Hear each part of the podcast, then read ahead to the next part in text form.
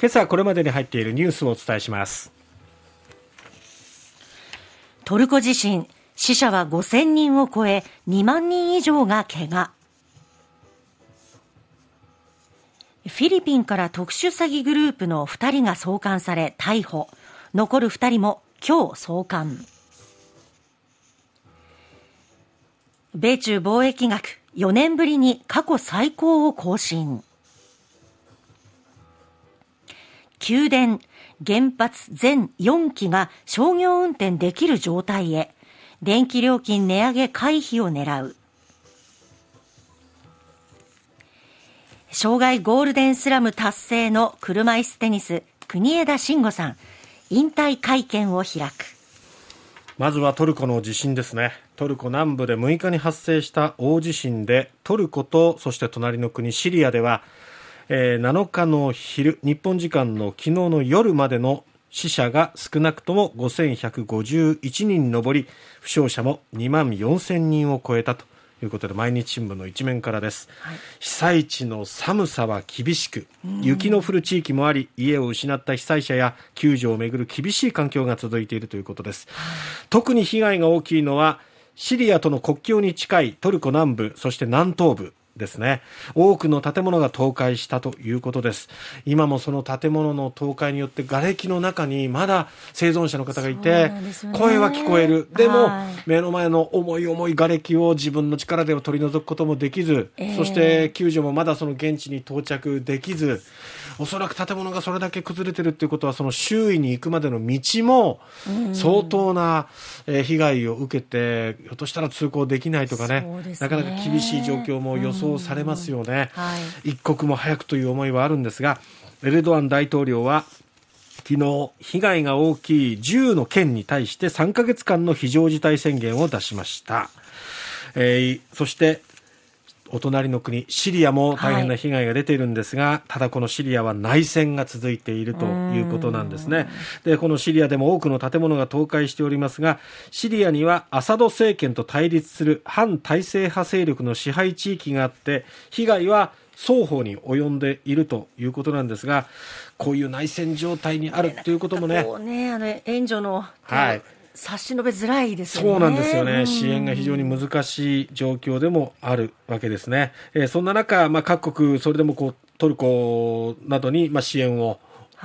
しようということで、はい、日本は国際緊急援助隊の派遣を決めておりまして、えー、6日には先遣隊の18人が出発していますけれども、第2陣となる55人は、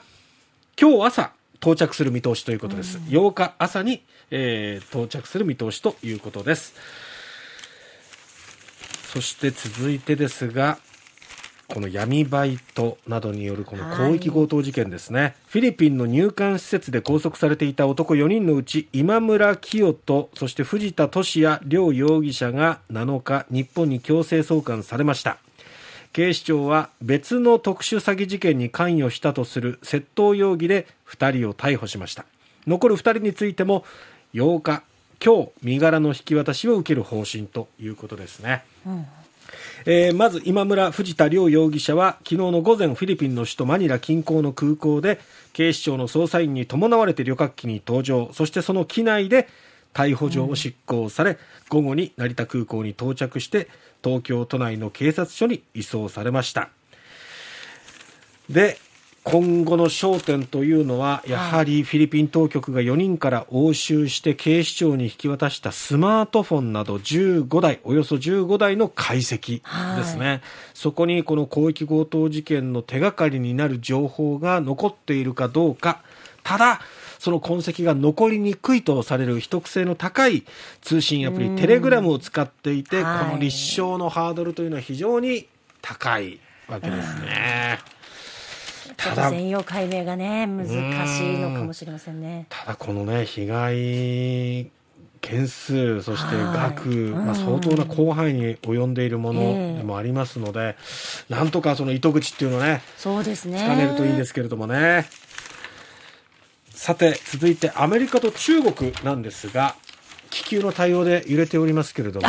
ただ、経済で見ると、やはりその2国の緊密性っていうのは結びつき強いなというのがよくわかります。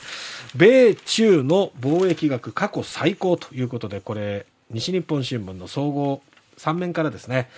アメリカ商務省が7日発表しましたものの通関ベースの貿易収支によると、2022年の中国との輸出入を合わせた貿易額は6905億9100万ドル、日本円にしておよそ91兆円となりまして過去最高を更新しました。前の年と比べると5.2%増加。まあ、ハイテク派遣などをめぐる分断が目立つ中、両国間のこの密接な経済関係というのが改めて示されましたよね。ね政治とは全然違ってね。ツンデレというかね。経済的な結びつきはもうこれだけやっぱり、もう無視できないというか、お互いにこう頼ってる部分もあるんでね。だから、仲良くそうそうそうなんですよ。もうお互いの存在も認め合ってね。ね仲良くしていくっていうことに、ね、なっていけばいいんですけれどもね、はい、意地の張り合い大国同士の意地の張り合いというのは続いております。さて九州電力は昨日テロ対策施設が完成した限界原子力発電所4号機の原子炉を起動しました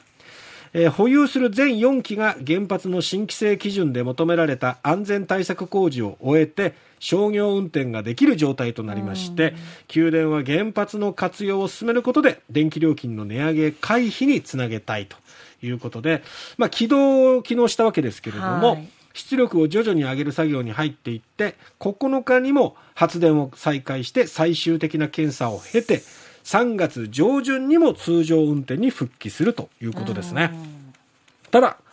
宮殿は今月中に仙台原発1号機の定期検査を始める計画で、また同時に運転する原発っていうのが再び3基になる見通しなので、今後発電設備に、まあ仮にね、トラブルが生じた場合は、電力需要を賄うために火力発電の割合が増える可能性もあって予断を許さない状況ですが、まあ原発とりあえず動かせるということになったので、はい、なんとか値上げはせずに済むのかなという見通しです。はい